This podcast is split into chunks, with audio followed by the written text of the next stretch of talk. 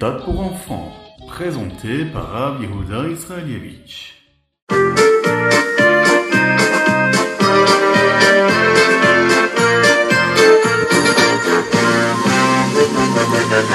Bonjour à tous, infiniment heureux de vous retrouver pour partager avec vous le Ritatu du jour. Aujourd'hui, nous sommes le deuxième jour de la semaine. Nous sommes le Yom Sheni de la Parashat.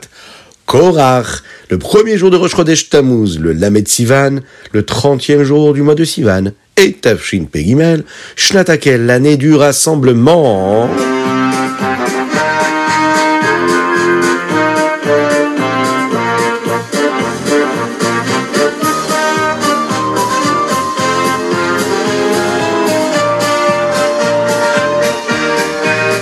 Et nous allons commencer tout de suite avec le roumage du jour. Aujourd'hui, nous sommes dans le chéni de la parachat Korach. Bah alors, hier, on a appris que Moshe avait dit à Korach, à toute son assemblée, à tout son groupe, eh bien, vous allez tester et voir si Akadosh Baruch Hu vous reçoit. Apportez des kétorettes, apportez des encens. Et vous le savez, les encens, il n'y a que les Kohanim qui peuvent les apporter. Bon, ils vont essayer de le faire pour apporter un peu de satisfaction à Datan et Aviram. Oui, mais tout cela, c'est quoi? C'est pour les pousser à faire teshuva. Mais malheureusement, ils ne vont pas faire Teshuvah. Au début, Moshe pensait que ce groupe-là avait juste une jalousie sur cette place-là qu'il avait, le Kohen Gadol. Il avait reçu la fonction la plus saine, la plus sainte qu'il pouvait y avoir dans le Mishkan. Il se disait que peut-être que s'ils avaient la possibilité d'apporter des kétorettes, eh bien, ils comprendraient très rapidement qu'Hachem ne les avait pas choisis et ils se calmeraient. Mais Datan et Vaviram, eux, continuent à se plaindre. Non, tu ne nous as pas amenés en Eretz Israël comme tu nous l'avais promis. Ils cherchent les problèmes. Moshe comprend qu'en fait, ils ne sont même pas intéressés par le kavod, car le Kohen Gadol, l'honneur et le prestige que peut avoir le grand prêtre du Mishkan et du Beth Amikdash. Ils ne veulent d'ailleurs même pas qu'un d'entre eux devienne leur dirigeant. Il comprend cela. Il demande à Hachem de les punir, mais de punir uniquement ceux qui ont apporté ces kétorettes, ces encens, pour des raisons étrangères à celles qu'on est censé avoir. Ceux qui n'ont pas eu les bonnes volontés et ceux qui n'ont pas voulu qu'il y ait un dirigeant qui les conduise. Pendant toute la nuit, Korach va essayer de convaincre les Juifs de s'associer à lui. Il va aller voir chaque tribu et il va les convaincre en tout cas, il va tenter de le faire, de les ramener à la raison, afin qu'ils abandonnent cette mauvaise route. Il va réussir une chose, à les ramener le lendemain matin. Le lendemain matin, il y a 250 personnes qui vont venir avec Moshe. Ils vont prendre ces kétorettes, ces encens, et ils vont se tenir dans le Mishkan avec Moshe et Aaron. Et c'est alors qu'ils ont pu voir les nuées qui arrivaient. Et ces nuées-là, qui descendaient pour venir apporter un message très très important et très particulier pour le Ham Israël.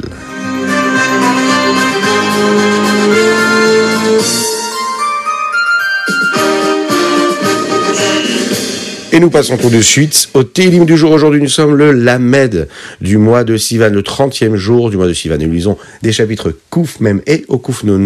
Oui, vous les connaissez. Vous savez, c'est le Hachré, Alléluia, ce que nous disons tous les jours dans la Tefila. Aujourd'hui, c'est le dernier jour du mois de Sivan. Et puis, dans ces cas-là, nous allons terminer, terminer, terminer ces Télim. Et c'est quand même extraordinaire d'avoir pu lire tous les Télim pendant ce mois-ci. Et Hachem va nous donner les forces de les lire encore ce mois qui arrive. Le premier chapitre de notre Télim, il est très particulier. Il commence par les mots Tehilal et David. C'est le troisième verset de Hachré. Hachré, lui, correspond à un ordre très particulier. Vous savez qu'il y a dedans l'ordre du Aleph Bet. Hachré, Yeshvevetecha, Bechol Dor, Gadol, Dor les et Regardez bien, vous allez vérifier, vous allez voir, il y a l'ordre exact du Aleph Bet. Sauf la lettre Nun qui n'apparaît pas. Le verset commence par la lettre Zaïn. Zecher Rav Tufra Yabiu. C'est le peuple juif qui se souvient de tout ce que Akadosh Baruch tout ce que Dieu a fait de bien pour lui. Toute personne d'ailleurs qui dit ce verset-là avec beaucoup de kabbalah, avec beaucoup de concentration et de direction de pensée. Vraiment penser ce qu'on est en train de dire, d'être reconnaissant de se souvenir de tout ce que Dieu fait pour nous, eh bien c'est une sgoula pour se souvenir de ce que nous voulons nous souvenir. On apprend du texte, on apprend des Mishnayot, du Tanya, on apprend de la Torah, on veut se souvenir quelque chose par cœur, eh bien c'est une sgoula d'avoir une belle kavana pendant ce verset-là, comme nous le disons tous les jours. Alors on va essayer à partir d'aujourd'hui ben, d'avoir une belle kavala quand on dit Zecher Raftoufra et que Dieu nous aide à avoir toujours une très bonne mémoire.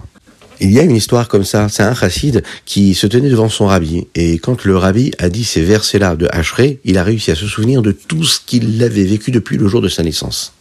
Il y a un très long Mahamar, un très long discours du Morazaken qui figure dans le Sidour Imdar. C'est un Sidour dans lequel il y a des Mahamarim, des discours de Chassidut, et qui nous explique des versets de la Tefila, et dans lesquels il y a l'explication de ce verset de Zecher Rav Tufra. Lorsque le rabbi prononçait ces mots-là, Zecher Rav Tufra Yabi, ou dans la Tefila, il avait l'habitude de dire deux fois le mot Zecher.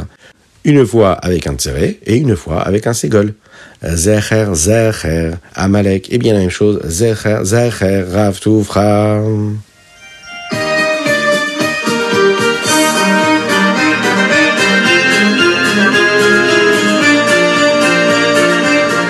Et nous passons au Tania du jour. Nous avons étudié le principe de la chorma, de la sagesse de Dieu et de sa bonté, de toutes ses différentes vertus. Mais ça, c'est comment nous, nous pouvons voir Akadosh Baruch après ce que nous appelons le Tinsum, après qu'Akadosh Baruch que Dieu se soit caché assez suffisamment pour créer le monde. Mais le véritable chemin, la véritable route qui nous permet de comprendre Dieu, c'est Dieu tel qu'il est, en dehors de toute contraction. Comme nous l'avons dit hier, c'est un petit peu comme penser, pouvoir toucher ce que, à quoi nous pensons. C'est pas possible, oui. Eh bien, on ne peut pas toucher la pensée. Eh bien, d'appeler Hachem Chacham, d'appeler Hachem un sage, quand on parle de Dieu avant les Tzimtzumim, avant qu'il se soit caché, eh bien, c'est quelque chose qui pourrait même paraître amusant. Alors c'est très difficile de le comprendre, c'est assez abstrait tout ça, tout ce que nous développons les derniers jours dans le Tanya. Mais on sait une seule chose, nous avons tous une émouna, une foi qu'Akadosh Baruch est unique. Et tout ce que nous savons de Dieu, tout ce que nous savons de sa Torah, de ses mitzvot, du monde dans lequel nous vivons, qu'il a créé et dans lequel il s'est caché, qu'on aura la possibilité de voir très rapidement lorsque Mashiach arrivera. Eh bien, tout ça, c'est une seule et même chose. Et ça, c'est la Emouna qu'on doit garder. même si Hachem s'est caché d'une façon à ce que nous ne puissions même pas le voir, même quand on le cherche, eh bien, on continue de chercher. Nous avons cette force de foi d'Emouna, et on sait qu'Akadosh Baruch il est tout, tout le temps, partout. Hachem ou Echad. Akadosh Baruch Hachem est un.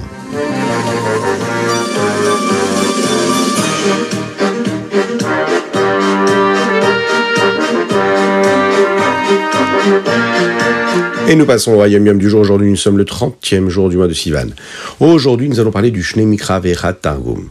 Il y a une halakha qui nous dit que chaque semaine, nous devons passer en revue toute la paracha et lire deux fois le verset tel qu'il est écrit et le Targum. Vous savez, le Targum Onkelos qui apparaît sur le côté de la page.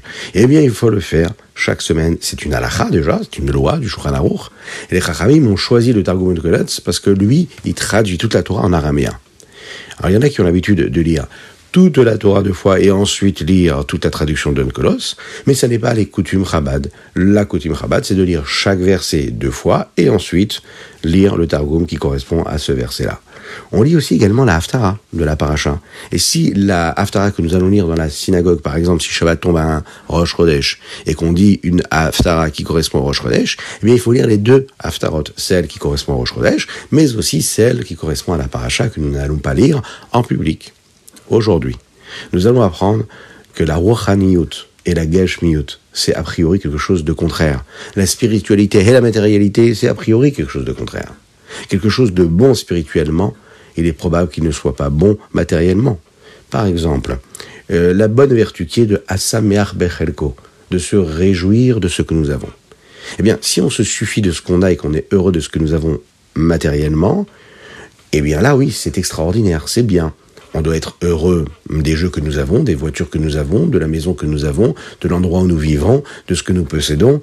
Euh, on doit être content de ce qu'on a, de nos vêtements, de notre cartable, de tout ce que nous possédons. Très bien. Mais spirituellement, ça n'est pas vrai.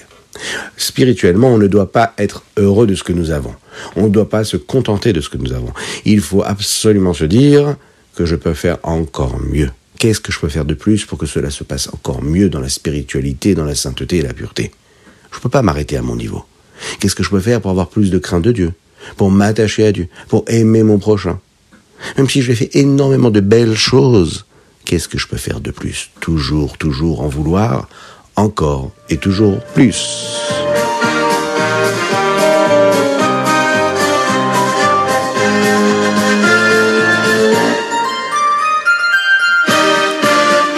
Et nous passons au Elchot Rambam. Aujourd'hui, nous sommes dans les halachot qui concernent la souka et nous apprenons dans le chapitre 6, le Vav, après avoir étudié les lois qui concernent les panneaux et le srar, ce qui permet de faire tenir le srar et qui est tout autour de la souka.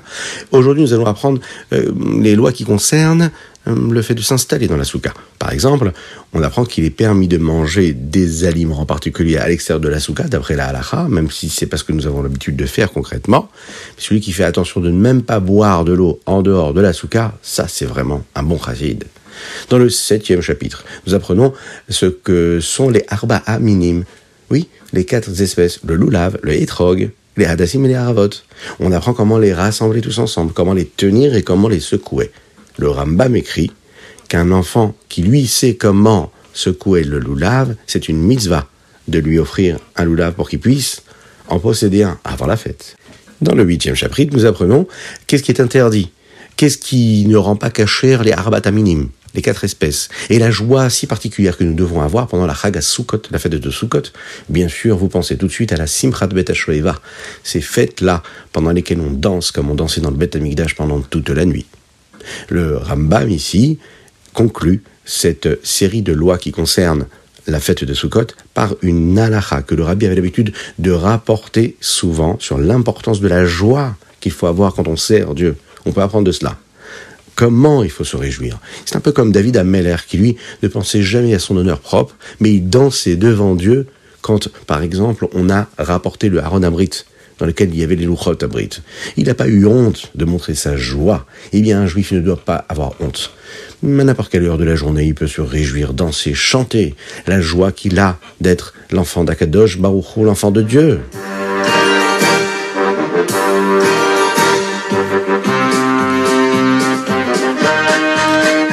Et voilà, c'était le Ritat du jour. J'espère que vous avez passé un bon moment.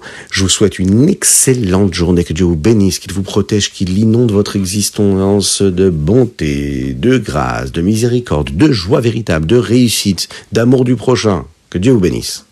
Une petite dédicace aujourd'hui? Deux petites dédicaces. Première chose, Refoua pour Avraham Nissim Ben Sultana mais aussi une belle dédicace avec un très très très grand Mazal Tov, mais là cette fois-ci, c'est une petite fille qui veut offrir cette dédicace de Mazal Tov à sa grande sœur. Alors cette petite fille s'appelle Yehudit et sa grande sœur elle s'appelle Sarah. Sarah aujourd'hui, elle se marie en Eretz Israël. Alors on lui souhaite un excellent Mazal Tov, un grand Mazal Tov. Elle se marie avec son Khatan qui lui s'appelle Mendel. Alors les deux, on leur souhaite un très très grand Mazal Tov à Sarah et Mendel, que vous puissiez construire et bâtir un foyer selon les préceptes de la Torah et des mitzvot, qui soit rempli de joie, de paix, de sérénité, de tranquillité, que très très très bientôt on puisse se réjouir avec la venue de Mashiach en Eretz Israël à Yerushalayim. Vous aussi envoyez vos dédicaces, et bien sûr ritat.fr ou sur notre WhatsApp 06 61 67 87 72 Oui, je répète 06 61 76 87 70. Faites-le. Premièrement, ça nous soutient et c'est très important. Et deuxièmement, ça nous permet de diffuser encore plus la Torah et les mitzvot. Que Dieu vous bénisse. À très très très bientôt.